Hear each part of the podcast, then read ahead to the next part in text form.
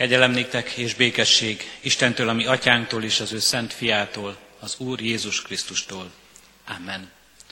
A mi segítségünk, Isten tiszteletünk megáldása és közösségünk megszentelése jöjjön az Úrtól, ami Istenünktől, aki Atya, Fiú, Szentlélek, teljes szent háromság, egy örök és igaz Isten. Amen. Imádkozzunk. Mennyi édesatyánk az Úr Jézus Krisztus által. Áldunk és magasztalunk, Urunk, hogy lehetőséget adsz nekünk arra, hogy eléd álljunk.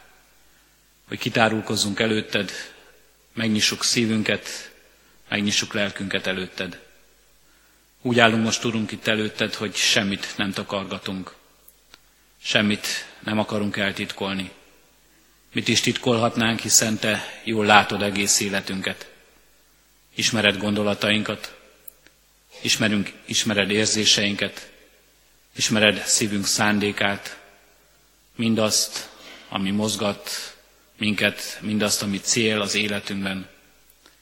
Ismered és látod abban mindazt, ami nem kedves neked, látod mindabban, mindabban azt, ami önző, ami csupán emberi szándék az életünkben, és emberi akarat.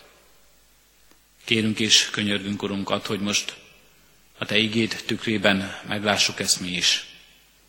Lássuk az életünket a Te szemeden keresztül. Lássuk és tudjuk bánni, és szomorúan nézni a mi bűneinket, alkalmatlanságunkat, hitetlenségünket és kétkedéseinket.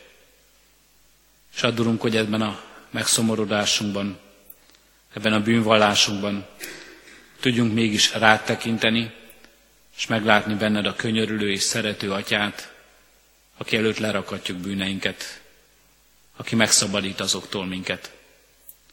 Addurunk, hogy valóban tudjunk minden terhünket eléd rakni, és tudjunk megbékélve a Te szabadításod örömével tovább lépni az életünkben. Erre taníts, erre nevelj minket most, Urunk, az igében és lelket közösségében. Amen. Kedves testvérek, hallgassátok meg Isten igét, amelyet az ő szent lelke segítségül hívásával hirdetni kívánok most közöttetek, úgy, amint az írva található református bibliolvasó rendünk szerint a mai napra rendelt új szövetségi igerészben, Máté evangéliumának 27. részében, a 27-től a 30. versig terjedő ige szakaszban. Akkor a helytartó katonái magukkal vitték Jézust a helytartóságra, és köré gyűjtötték az egész csapatot. Levetkőztették, bíborszínű köpent adtak rá, tövisből font koronát tettek a fejére, nátszálat adtak a jobb kezébe, és térdet hajtva gúnyolták őt. Üdvözlégy, zsidók királya! Azután leköpték, elvették tőle a nátszálat, és a fejéhez verték. Eddig Isten írott igéje.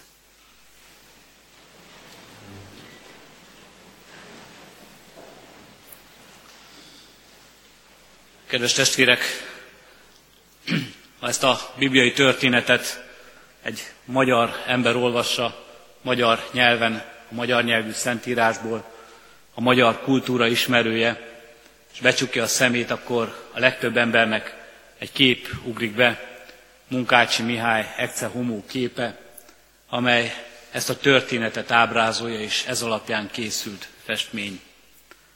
Látjuk ott Jézust, Pilátus palotájának udvarában az árkád alatt állva, mellette Pilátus, aki rámutat, bemutatja őt, íme az ember, fehér ruhában Pilátus, bíborszínű köntösben Jézus, fején a tövis korona, kezében a nátszál, mellette katonák, előtte egy tömeg, a tömeg egy része őrjöng, a tömeg másik része kíváncsian nézelődik, egy harmadik része értetlenül áll az eseményekkel szemben.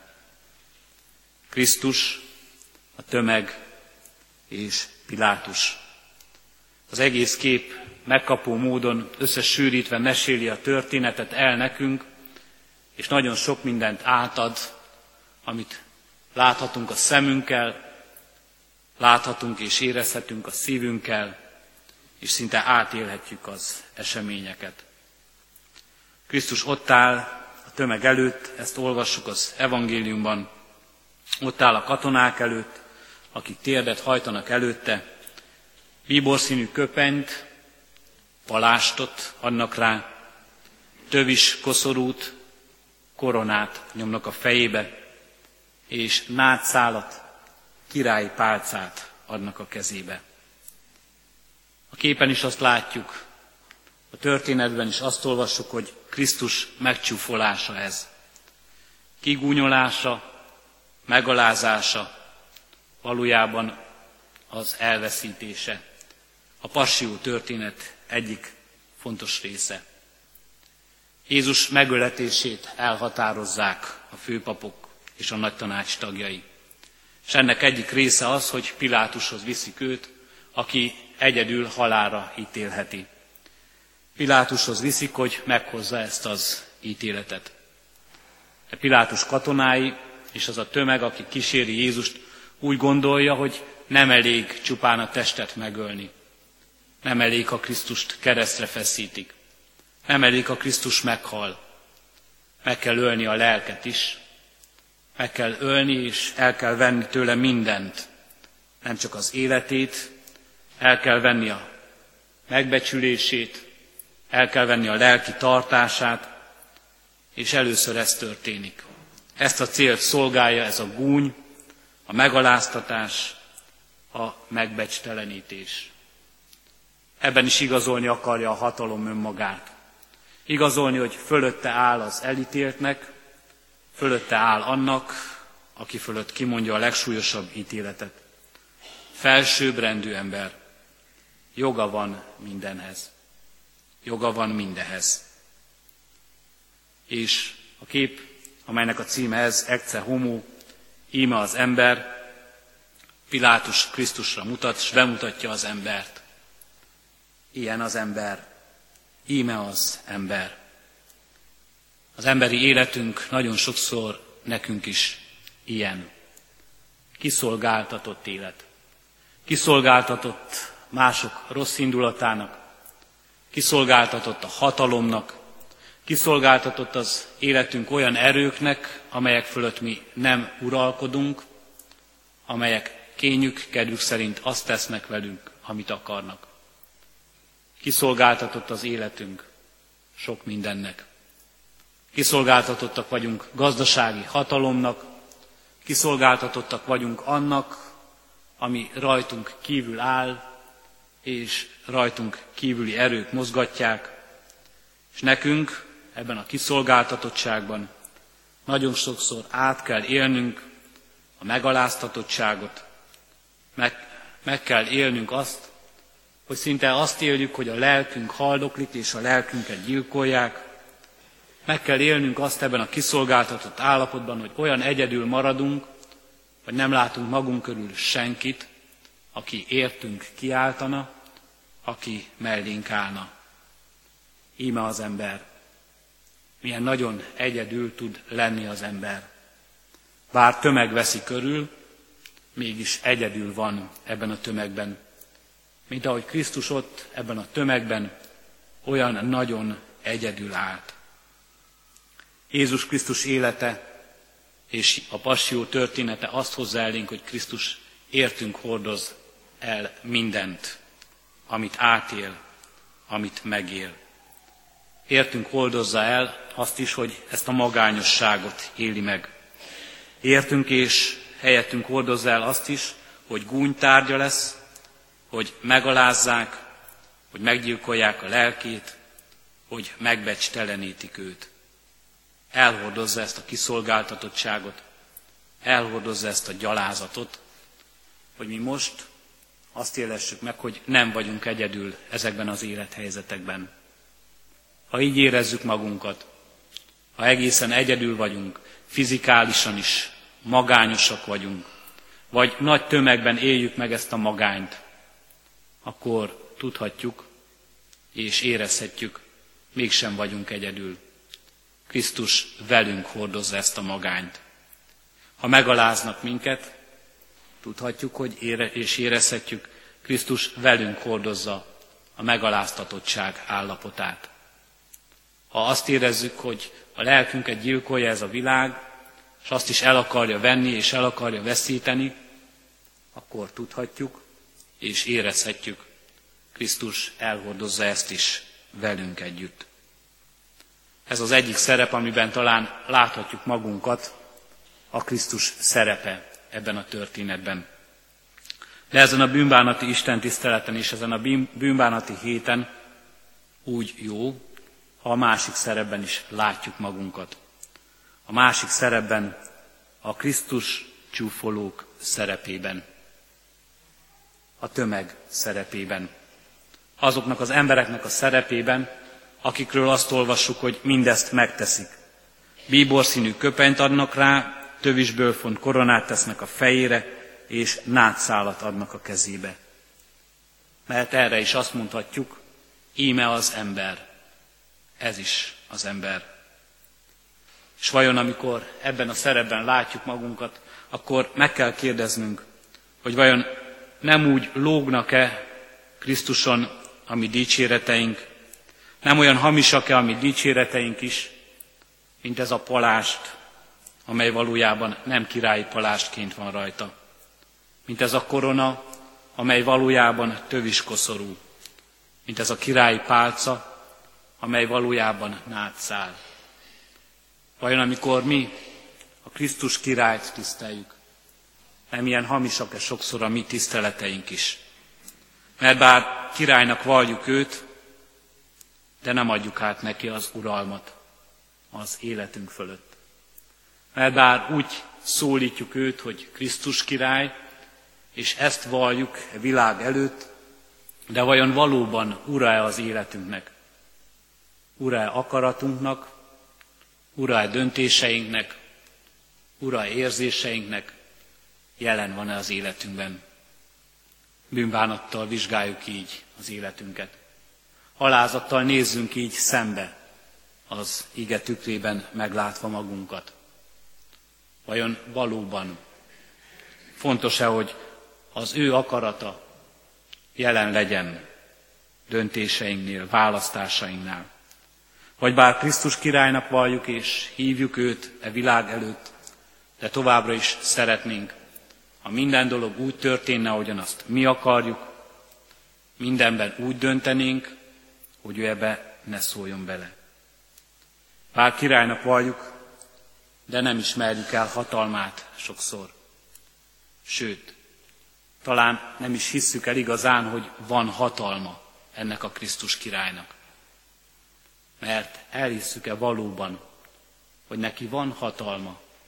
Van hatalma az életünk felett, van hatalma a világ felett, van hatalma megváltoztatni sorsunkat és életünket, van hatalma arra, hogy kimentsen és megszabadítson minket. Gyengeségeinkből, elesettségünkből, kiszolgáltatottságunkból. És van hatalma és van ereje ennek a Krisztus királynak ahhoz, hogy el, erőt adjon nekünk ahhoz, hogy elhordozzuk mindezt. Elhordozzuk azt, amikor megaláznak, elhordozzuk azt, amikor becsmérelnek, amikor szidnak minket, úgy, ahogyan Krisztus király hatalmával elhordozta mindezt. Kedves testvérek, bizony ez a szerep is a miénk. Amikor így csúfoljuk meg mi is őt. Valljuk nevét, de mégsem, mégsem éljük meg mindezt. És kedves testvérek, a mi bizodalmunk és a mi reménységünk abban lehet, hogy mindez, ami itt történik Krisztussal, ez a megváltás előtt történik. A megváltás előtt történik a megcsúfolás, és a megváltás előtt történik még a keresztre feszítés is. És Jézus Krisztus erről azt mondja a kereszten, bocsáss meg nekik, atyám, mert nem tudják, mit cselekszenek. Bocsásson meg nekünk az Urunk, amikor mi nem tudjuk, hogy mit cselekszünk. Nem tudjuk, hogy milyen szakadék és milyen ellentmondás van a között, amit vallunk, és amit teszünk, és ahogyan élünk. Krisztus a király. Krisztus a király, bár itt ebben a történetben nem látszik rajta. Mert nem királyi palást van rajta, hanem egy valahonnan előkapott bíborszínű köntös. Mert nem korona és diadém van a fején, hanem egy töviskoszorú. Mert nem királyi pálca van a kezében, hanem egy nátszál, de Krisztus a király. Tudjuk ezt? S ha tudjuk, hisszük ezt, elhisszük ezt, s ha tudjuk és hisszük ezt, valljuk ezt, és e szerint élünk az életünkben. Tudjuk meg, higgyük el, és valljuk meg. És adjon mindehez nekünk, ami Urunk Istenünk, erőt. Könyörüljön rajtunk így az Úr. Amen. Hajtsuk meg fejünket, testvérek, és imádkozzunk. Krisztusunk, királyunk, ad, hogy valóban minden hatalom, minden uralom az életünkben is a tiéd legyen. Mi ezt elismerjük, felismerjük, megvalljuk-e világ előtt. Adja ez nekünk, Urunk, erőt, hogy megvalhassuk valóban. Őszintén a miénk lehessen úgy, hogy egészen átadjuk neked életünket. Úgy, hogy mindenben téged kérünk, légy velünk, légy társunk, formálj át, változtass meg a te akaratod szerint. Krisztusunk, királyunk, uralkodj rajtunk. És mutasd meg uralmadat és hatalmadat ebben a világban, a te szeretetedben és a te kegyelmedben, hogy ez a világ szabad lehessen, hogy ez a világ békességben élhessen, hogy ebben a világban a te bűnbocsátó irgalmad és szereteted uralkodjon. Kérünk és könyörgünk, Urunk, add, hogy ebben lehessünk eszközeid, szolgálóid, ennek lehessünk bizonyságtevői szavakban, cselekedetekben, egész életünkben. Hallgass meg, kérünk. Amen. Fennállva imádkozzunk, ami Urunk Jézus Krisztustól tanult imádsággal. Mi, Atyánk, aki a mennyekben vagy, szenteltessék meg a Te neved. Jöjjön el a Te országod, legyen meg a Te akaratod, amint a mennyben, úgy a földön is. Mindennapi kenyerünket add meg nékünk ma, és bocsáss meg védkeinket, miképpen mi is megbocsátunk az ellenünk védkezőknek. És ne vigy minket kísértésbe, de szabadíts meg a gonosztól, mert Téd az ország, a hatalom és a dicsőség mind örökké. Amen. Szívünkben alázattal, Urunk, áldását fogadjuk. Az Istennek békessége, amely minden értelmet felülhalad, meg fogja őrizni a ti szíveteket és gondolataitokat a Krisztus Jézusban. Amen. Helyet foglalva néhány hirdetést hallgasson meg a gyülekezet.